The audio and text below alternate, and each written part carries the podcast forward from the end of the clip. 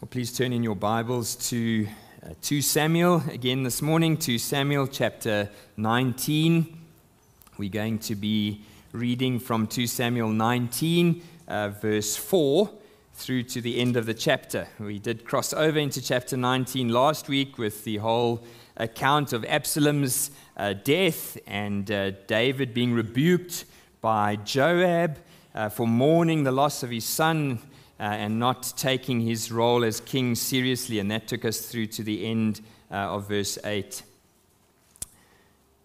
Verse 9 says, And all the people were arguing throughout all the tribes of Israel, saying, The king delivered us from the hand of our enemies and saved us from the hand of the Philistines, and now he has fled out of the land from Absalom. But Absalom, whom we anointed over us, is dead in battle. Now, therefore, why do you say nothing about bringing the king back? And King David sent message to Zadok and Abiathar the priests Say to the elders of Judah, Why should you be the last to bring the king back to his house when the, when the word of all Israel has come to the king? You are my brothers, you are my bone and my flesh. Why then should you be the last to bring back the king? And say to Amasa, Are you not my bone and my flesh? God, do so to me and more also if you are not commander of my army from now on in place of Joab. And he swayed the heart of all the men of Judah as one man, and so they sent word to the king Return, both you and all your servants. So the king came back to the Jordan, and Judah came to Gilgal to meet the king and to bring the king over the Jordan. And Shimei, the son of Gera, the Benjaminite from Bahurim, hurried to come down with the men of Judah to meet King David. And with him were a thousand men from Benjamin. And Ziba, the servant of the house of Saul, with his fifteen sons and twenty servants, rushed down to the Jordan before the king. And they crossed the ford to bring over the king's household and to do his pleasure. And Shimei, the son of Gera, fell down before the king as he was about to cross the Jordan. And he said to the king, Let not my lord hold me guilty, or remember how your servant did wrong on the day my lord the king left Jerusalem. Do not let the king take it to heart, for your servant knows that I have sinned. Therefore, behold, I have come this day the first of all the house of Joseph, to come down to meet my lord the king. Abishai the son of Zeruiah answered, Shall not Shimei be put to death for this, because he cursed the Lord's anointed? But David said, What have I to do with you, you sons of Zeruiah, that you should this day be as an adversary to me? Shall anyone be put to death in Israel this day? For do I not know that I am this day king over Israel? And the king said to Shimei, You shall not die. And the king gave him his oath. And Mephibosheth, the son of Saul, came down to meet the king. He had neither taken care of his feet, nor trimmed his beard, nor washed his clothes, from the day the king departed until the day came back, he came back in safety.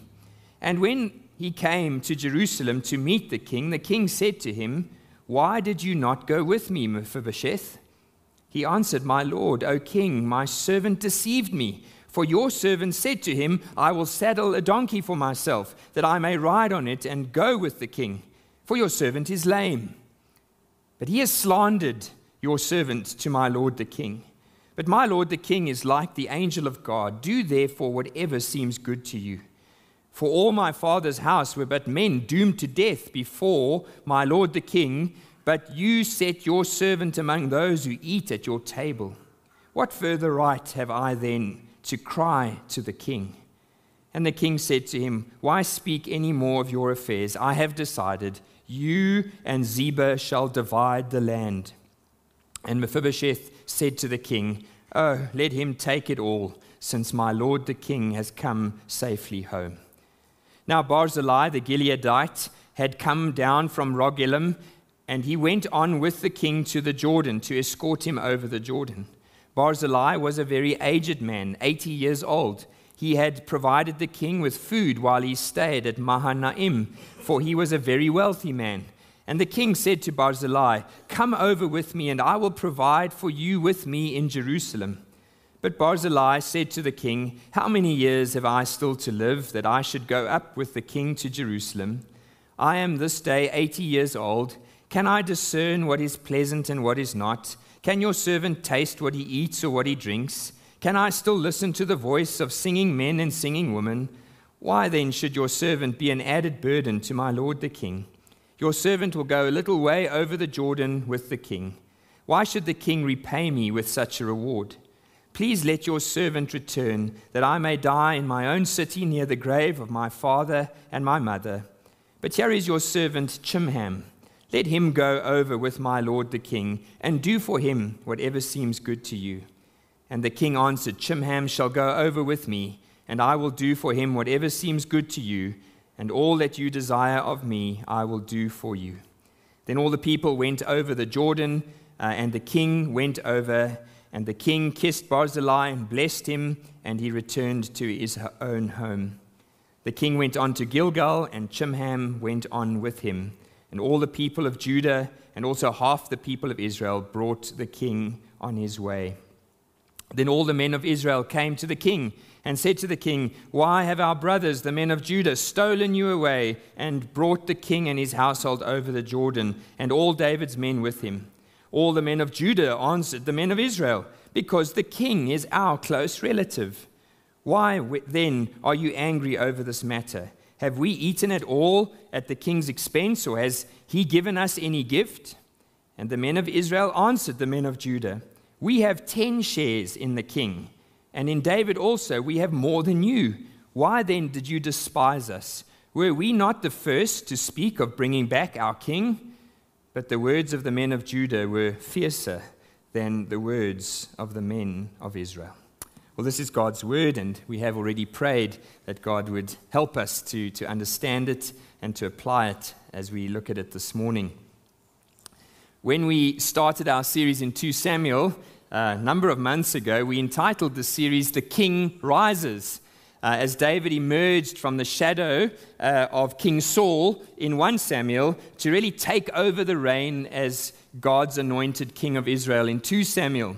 And the first 10 chapters of 2 Samuel were mostly bright. Uh, as David established his rule over all of Judah and Israel, and he set up Jerusalem as the capital city.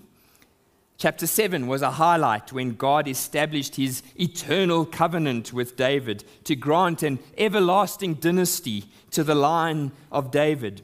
And then chapters 8 to 10 were a record of, of all of David's wonderful achievements as the king of Israel. But ever since chapter 11, with David's adultery uh, with Bathsheba and then his murder of Uriah, we have seen week after week really a story of the king declining, declining morally, declining spiritually, declining politically, and even last week, declining emotionally. We reached a real low point last week with the murder of Absalom, and we considered David's failures both a father and as a king. And in many respects, David's life and, and reign will continue on this gradual decline as we move towards the end of 2 Samuel. And humanly speaking, we are left utterly disappointed in the man David.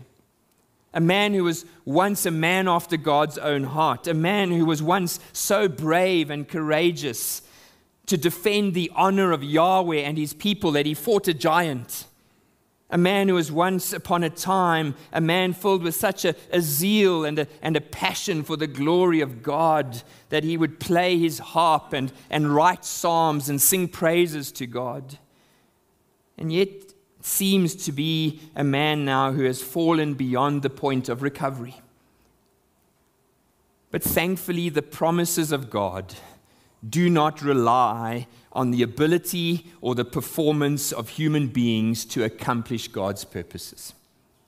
Thankfully, God's covenant with, with Abraham, with Isaac, with Jacob, God's covenant with David does not ultimately depend on human faithfulness, but on God's commitment to his own glory.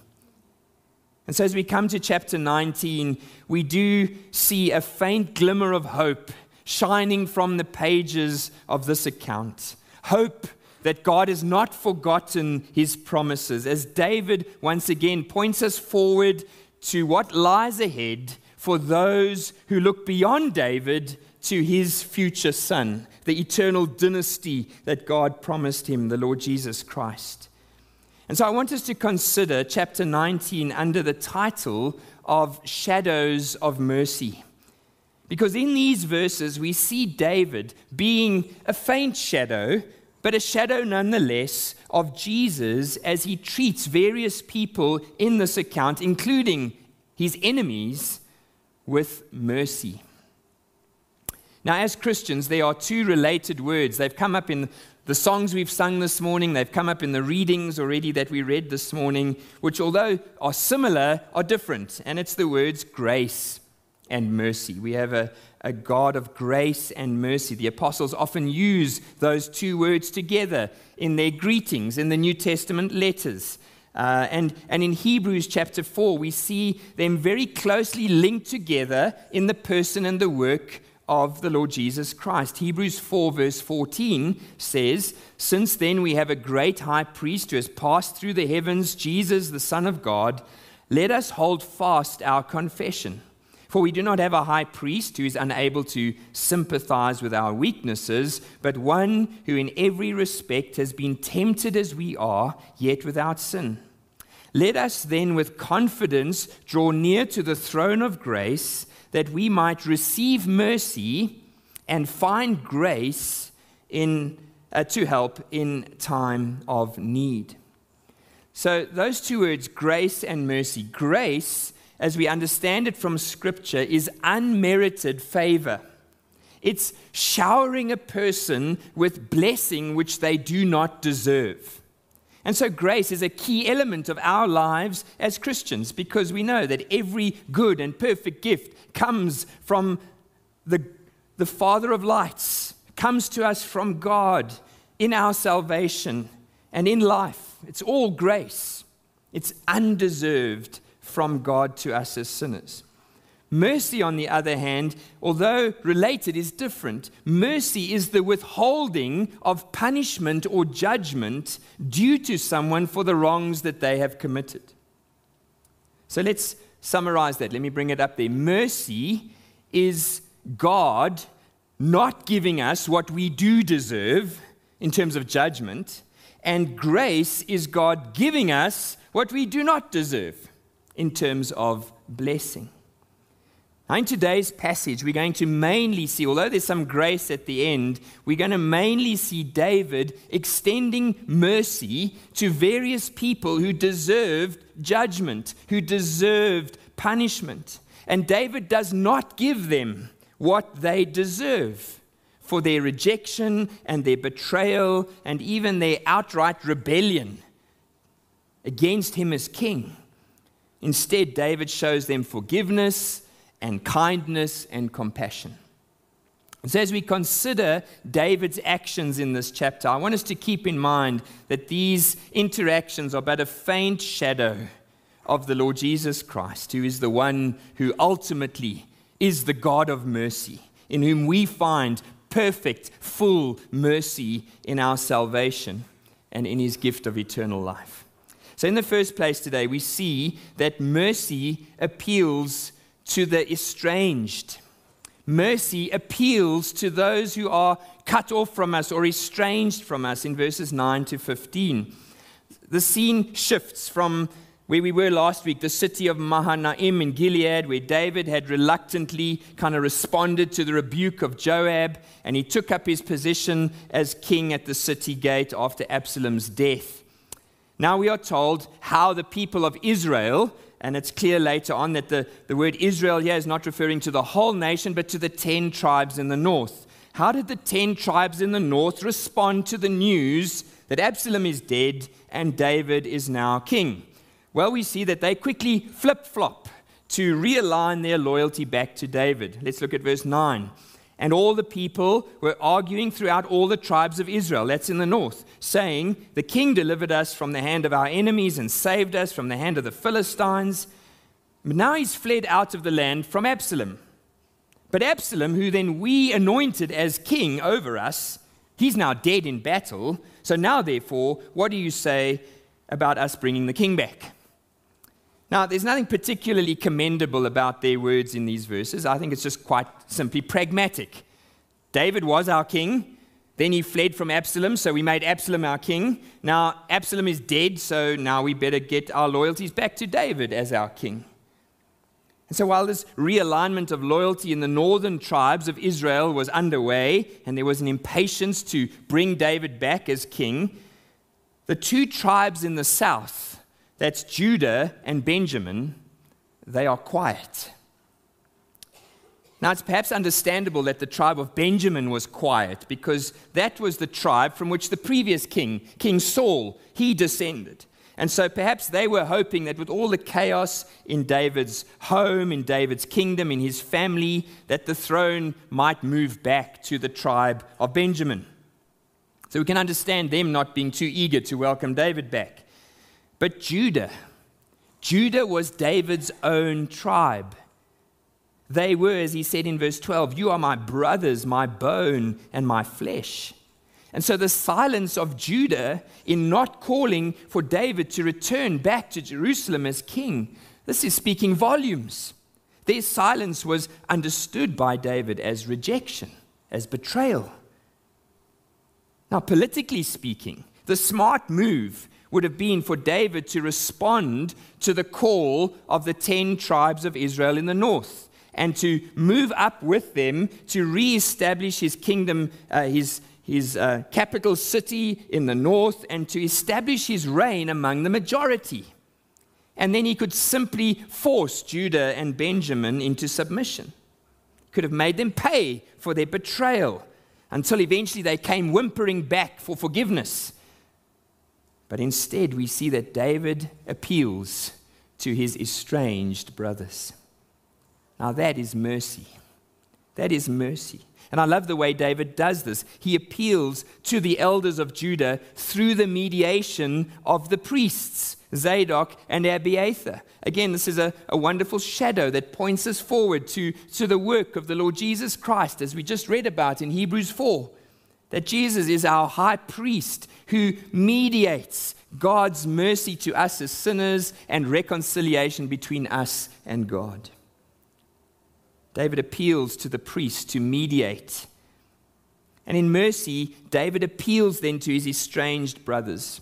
These are the very ones who should have been most loyal to him. They should have loved him and welcomed him back. And yet, yea, they were the ones who had turned their backs on David and followed Absalom. And so he pleads with them bring me back. He didn't need to do this. David was the rightful king of Israel. He knew it. He even says it in verse 22. Don't I know that I'm not the king? I mean, that I'm, that I'm the king? But in mercy, he appeals to his estranged brothers to be reconciled. He shows them how serious he was about reconciliation by appointing Amasa who was the commander of Absalom's army, as the new commander of his army in place of Joab, because Joab had disobeyed the king's orders and had killed Absalom. Verse 14 tells us that David's act of mercy to Judah proved sufficient to sway the hearts of all the men of Judah as one. In other words, the whole nation of Judah was united and they sent word for David to return to Jerusalem as king. And verse 15 tells us that the people of Judah came to meet David at the Jordan and to bring him home to Jerusalem. So we can learn here from David that mercy appeals to the estranged. Notice, even before or without them repenting and seeking forgiveness. Mercy takes the initiative towards reconciliation. Mercy does not demand first that they repent. Mercy does not require that they first jump through various hoops. Mercy takes the initiative and appeals to the estranged. Secondly, we see that mercy forgives the unfaithful.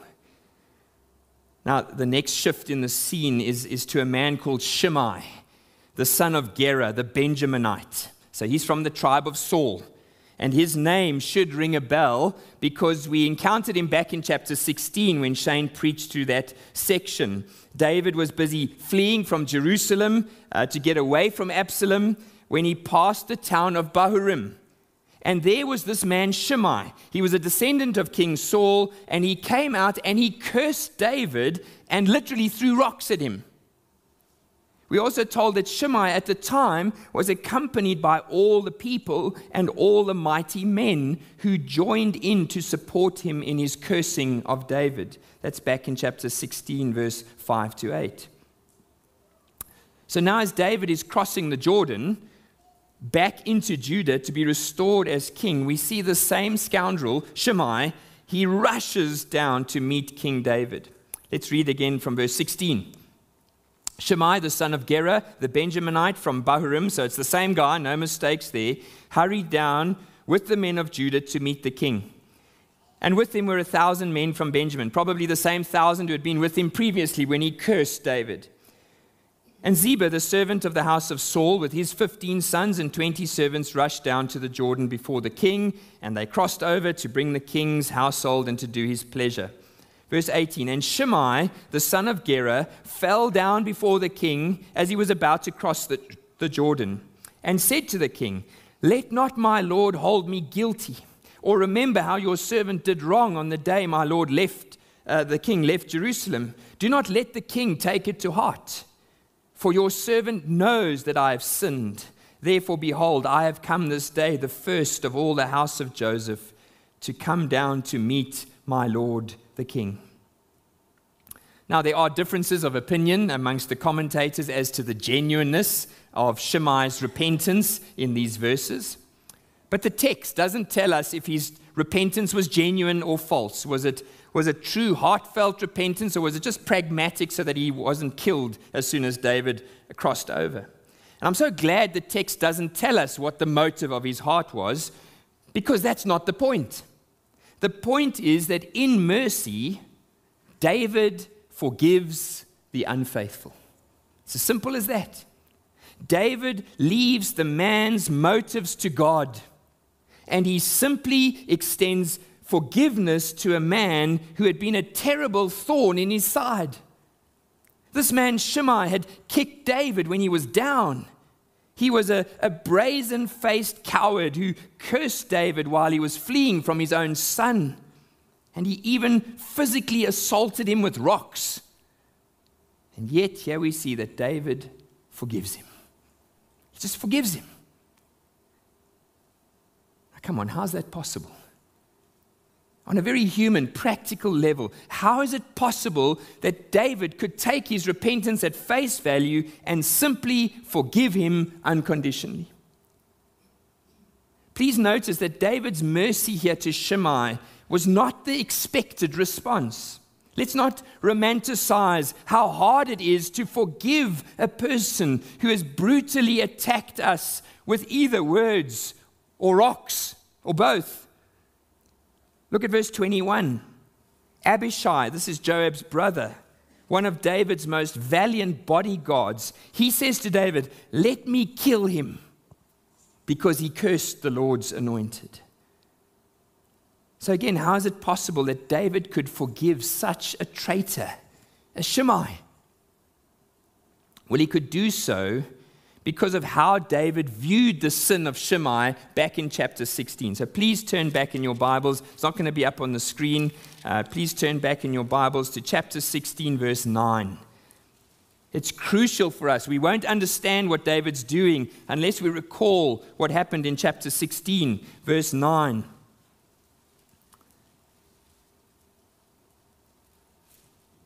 Then Abishai, the same Abishai now who wants to kill him again, then Abishai, the son of Zeruiah, said to the king, Why should this dead dog, that's Shimei, curse my lord the king? Let me go over and chop off his head. But the king said, What have I to do with you, you sons of Zeruiah? If he is cursing because the Lord has said to him, Curse David, then who shall say, Why have you done so? And David said to Abishai and to all his servants, Behold, my own son seeks my life. How much more now this Benjamite? Benjaminite, leave him alone, let him curse, for the Lord has told him to. And it may be that the Lord will look on the wrong done to me, and the Lord will repay me with good for his cursing today. So David and his men went on the road, while Shimei went along the hillside opposite him and cursed as he went, and threw stones at him and flung dust. And the king and all the people who were with him arrived weary at the Jordan. You can turn back to chapter 19. Do you see the wonderful parallel with our evening study in the life of Joseph. How Joseph was able to show his wicked, backstabbing, cursing brothers the same mercy of forgiveness. Joseph's mercy of forgiveness, which we're going to see tonight in our final study, was motivated by the sovereign providence of God in Joseph's life, even over the evil, wicked attacks of his brother. Look at how the situation here with David and Shimei is almost a perfect mirror of the situation between Joseph and his brothers. Let me bring up a verse we're going to look at tonight. Joseph's brothers came and fell before him and said, Behold, we are your servants, just as Shimei did here. But Joseph said to them, Do not fear, for am I in the place of God? You meant evil against me but God meant it for good to bring about that many people should be kept alive as they are today. This is exactly the same attitude of David to Shimei in chapter 16. God is sovereign over his evil towards me. Who knows? God may even have sent him to curse me. But in the end, I am not in the place of God, says David. Vengeance is mine, says the Lord. I will repay, says God. And so maybe the Lord will even reward me with good for his cursing today. That's up to God. You see, it's only when we see God's providence in our lives, and especially God's providence over the sins which others have committed against us, that we will be in the right place spiritually to extend forgiveness to them. Please look at the heart of David in rebuking Abishai in chapter 19, verse 22. Here, Abishai was appealing again to go and chop off the head of Shimei for the second time. David's response in verse 22 is the exact opposite. I'm reading from the NIV here. What does this have to do with you, you sons of Zeruiah? What right do you have to interfere? Should anyone be put to death in Israel today? Don't I know that today I am king over Israel? So the king said to Shimei, You shall not die. And the king even gave him an oath. He promised it with an oath. Your life is secure. David knew that he was the king of Israel, but that meant he was under God, and he would not usurp the role of God in the way that he treated Shimei. David not only knew that God was sovereign over Shimei's evil, but that God was also a God who showed him, who showed David so much mercy, so much grace in forgiving his sins against Bathsheba, against Uriah, against his people, against his family. If God had forgiven David so much, how on earth could David not also forgive Shimei? And so we see that as David understood God's mercy towards his own unfaithfulness, so in mercy David was able to forgive the unfaithful Shimei. And so, what this teaches us then is that if we do not extend the mercy of forgiveness to the unfaithful people in our lives, it reveals a proud and self righteous heart which has not known or understood the mercy of God in forgiving us a multitude of sins. And it declares us to be those who have usurped the place of God in their lives. Then, in the third place, we see that mercy restores the marginalized. Uh, in verses 24 to 30.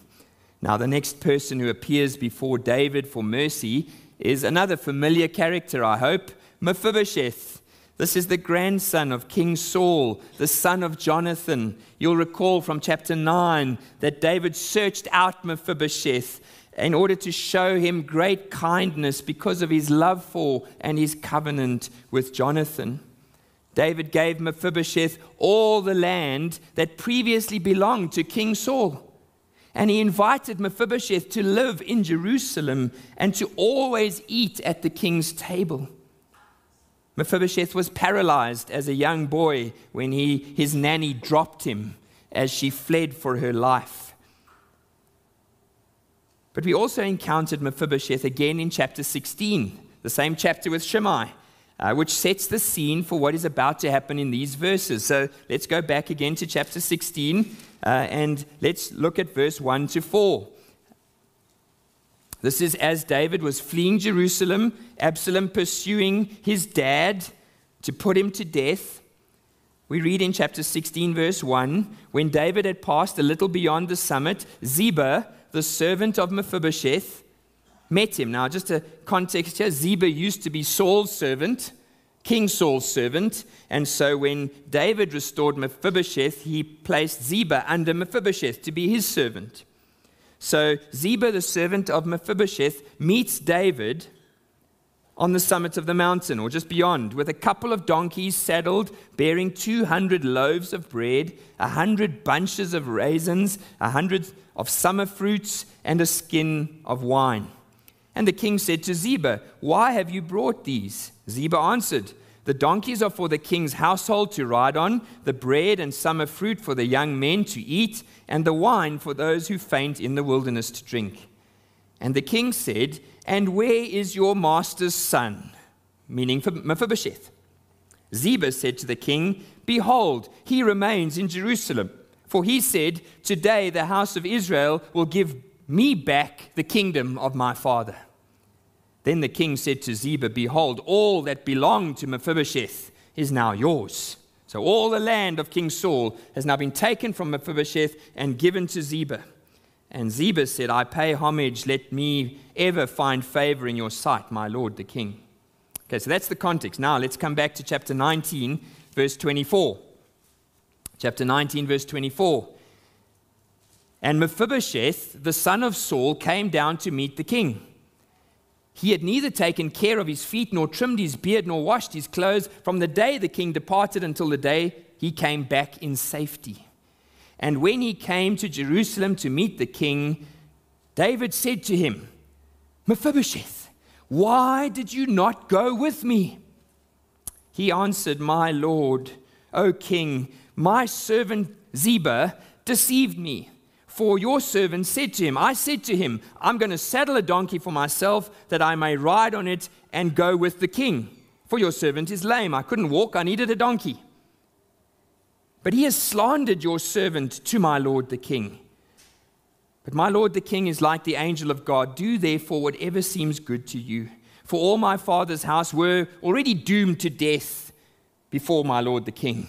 But you set your servant among those who eat at your table. What further right have I than to cry to the king? So now we discover that Ziba, the servant of Saul, who was now the servant of Mephibosheth, is a conniving snake. He was once the servant of the king. He had, by David's command, become the servant of now Saul's crippled grandson.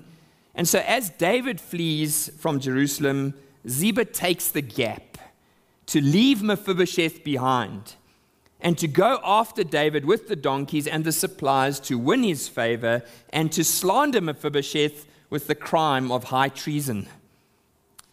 But as David sees Mephibosheth when he enters Jerusalem, he sees a man who has not washed his feet or trimmed his beard or washed his clothes for the months since David had fled Jerusalem. In other words, what is clearly understood from the context here is that he was not prepared to live in comfort in Jerusalem while his king was in exile. And so he identifies with David being in the wilderness in exile in his sufferings by not washing or trimming or enjoying any of the comforts of home life. Now, David cannot reconcile what Ziba had told him with what he now sees. And so he asks Mephibosheth, who then explains what really happened how he'd been left behind by Ziba and how he had been slandered to the king. So, David, who had previously removed all of Mephibosheth's property, the property of Saul, and given it to lying Ziba, he now responds by restoring half of it back to Mephibosheth. Now, why not all of it? Well, we're not told. Maybe David was still grateful to Ziba because when he was fleeing Jerusalem, everyone abandoned him except Ziba. Ziba met him with donkeys and food and wine, which would sustain him and his family and his soldiers for the long journey to the Jordan. Yeah, maybe there were political motives. Some commentators are a bit more skeptical. Ziba had 15 sons and 20 servants, and so maybe, excuse me, David wanted them as his allies. Who knows? But what we do see is that David restores Mephibosheth, one whom the society of the day had marginalized, had discarded. David restores Mephibosheth. And the true heart of Mephibosheth is seen in his response to the mercy that he now receives from David in verse 30. When David restores half of the land back to Mephibosheth, look at what he says I don't care about the land. Ziba can have it all. My greatest joy is found in my king's safe return. What a challenge this is for our own motives to be restored to God. Do we really seek God's mercy in our lives just to get God? Just to know the blessing of His daily presence? Or are we hoping that if we ask God to forgive us, then we will get stuff from God?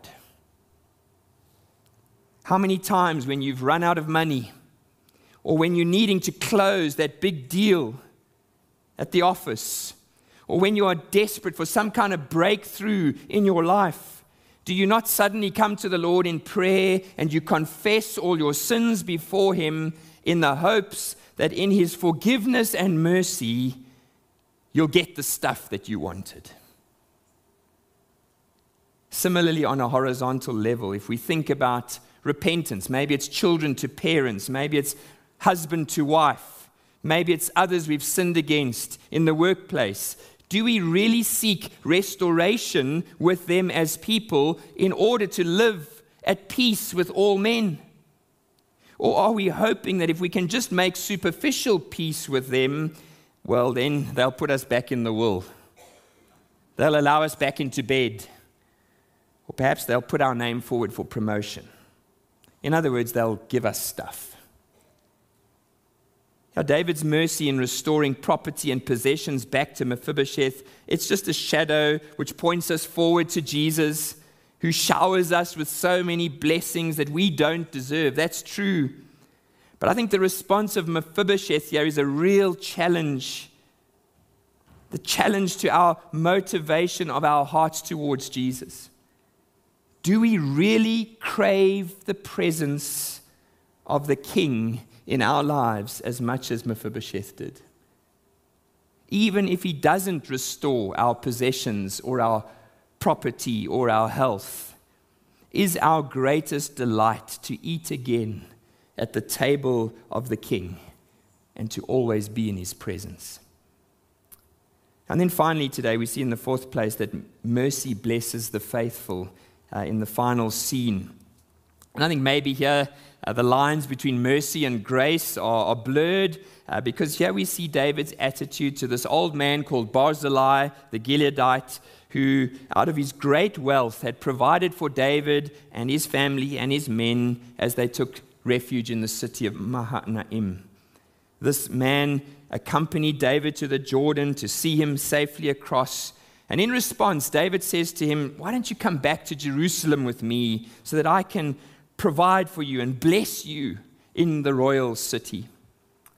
Now, on one level, David does not owe this man anything because he was simply doing what every citizen of Israel should have been willing to do for the king. But David desires to bless this man for his faithfulness in the face of so much faithlessness. But Barzillai declines the offer. He was already 80, um, lost his taste, lost his hearing, lost his sight. Um, he couldn't appreciate the royal life in Jerusalem. He just wants to go home and die with his family. But he asks David to bless Chimham. Most likely, commentators think this was one of his sons. And David agrees to shower Chimham with the blessings of his father. Again, another wonderful pointer to the gospel. You and I are showered with the blessings that God pours onto Christ. Christ is the one who deserves all the blessings, but Christ is the one who passes them on to us. And again, we see how David, yeah, is just a shadow uh, of restore, of pointing us to Jesus, who restores his enemies and at the same time blesses those who are faithful. And we read these verses last week, but they help us again to see the mercy and grace of God in the Lord Jesus Christ. Ephesians 2. But God, this is off the back of us being dead in our trespasses and sins, but God being rich in mercy because of the great love with which He loved us, even when we were dead in our trespasses, made us alive together with Christ. By grace you have been saved, and raised us up with Him, and seated us with Christ in the heavenly places, so that in the coming ages He might show the immeasurable riches of His grace in kindness towards us in Christ Jesus. We're not sure if Chimham was one of Barzillai's sons, but if he was, and as I say, most commentators think that that was likely, he would have stood in line to inherit, if not all, at least some of his father's great wealth in the not too distant future. But he was obviously raised by Barzillai to have a far greater appreciation for the blessings of a relationship with the anointed king than to stay in Gilead and inherit great wealth. Maybe one of the reasons many children who've grown up in Christian homes, who've grown up in the context of the church, walk away from the faith as soon as they leave home is because we as parents have not taught them to value the presence of God in their lives more than the treasures of this world. What became of Chimham? Well, we never told again, except that he will be remembered for leaving his home and his family, and most likely his inheritance, to follow King David across the Jordan. But there is one passing reference in Jeremiah 41, verse 17. It's just a passing reference, you don't need to turn there, to a place called Girut Chimham, near Bethlehem. Uh, one Bible dictionary says Girut Chimham means the lodging place or the habitation of Chimham. The name may designate an inn for travelers near Bethlehem. Now, we cannot be sure if it's related to this Chimham. He's the only Chimham in Scripture. But if it is, it's a wonderful reminder of not only the blessing of a heritage which David gave to Chimham, a place for his lodging, but that perhaps that that little inn near Bethlehem would have been the first to hear of the news of the birth of King David's greatest son, the Lord Jesus Christ, born in Bethlehem 1,000 years later. Well, as we close and we consider these four shadows of mercy which point us to Jesus Christ, I think there are two simple points of application that I want to end with. Firstly, for us to consider afresh that we are the recipients of the mercy of God in the Lord Jesus Christ. Just look at those four points vertically first. While we were estranged, He appealed to us in love to be reconciled to himself. While we were once and often still are unfaithful, he forgives us unconditionally. While we were marginalized, of no real value or significance in this world, he restores us to himself as sons, and he showers us with blessings as we walk then in faithfulness to him. How this should make us love and appreciate Jesus all the more, and to live our lives in full commitment to him out of this deep gratitude for his mercy and grace. So, if that's how things are vertically, then secondly, on a horizontal level, if we are those people who so appreciate Jesus for all that he has done for us, should we not equally be those who seek to represent Jesus by extending the same mercy to others who have sinned against us? To appeal to those who are estranged because of sins and hurts that they've committed against us in the past. Yes, they're in the wrong, but mercy appeals to them as Jesus appealed to us. To forgive those who have betrayed us and cursed us, maybe even thrown rocks at us.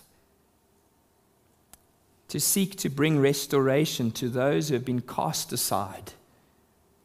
And ultimately to shower the blessing of God on those who are faithful to King Jesus. I think the application of this message is captured in the closing words of Jude. And with this, I'll end. But you, beloved, building yourselves up in your most holy faith and praying in the Holy Spirit, keep yourselves in the love of God, waiting for the mercy of our Lord Jesus Christ that leads to eternal life. And have mercy on those who doubt. Save others by snatching them out of the fire. To others, show mercy with fear, hating even the garment stained by the flesh. And now to him who is able to keep you from stumbling and to present you blameless before the presence of his glory with great joy. To the only God, our Savior, through Jesus Christ our Lord, be glory, majesty, dominion, and authority before all time, now and forevermore. Amen. Let's close in a word of prayer. Our Heavenly Father, we do thank you again for just a, a wonderful insight into the person and the work of the Lord Jesus Christ. Lord, we know David was a miserable failure of a man, as each one of us are. As Paul could say that he is the chief of sinners, so are we. And yet we thank you that by your Holy Spirit and in Christ, there are these glimmers, these glimmers of, of hope that point us forward to the Lord Jesus Christ. We want to thank you for your grace and your mercy towards us as your people. As we ponder on that, Lord, every single one of us, I'm sure, has some degree of broken relationships in our lives. Won't you help us to be people of mercy, people who emulate the Lord Jesus Christ, not so much David, but emulate David's greatest son, Jesus, as we look to him for strength and wisdom to show the mercy of God and grace to others. May you be glorified and honored as we do that, we pray. In Jesus' name, amen.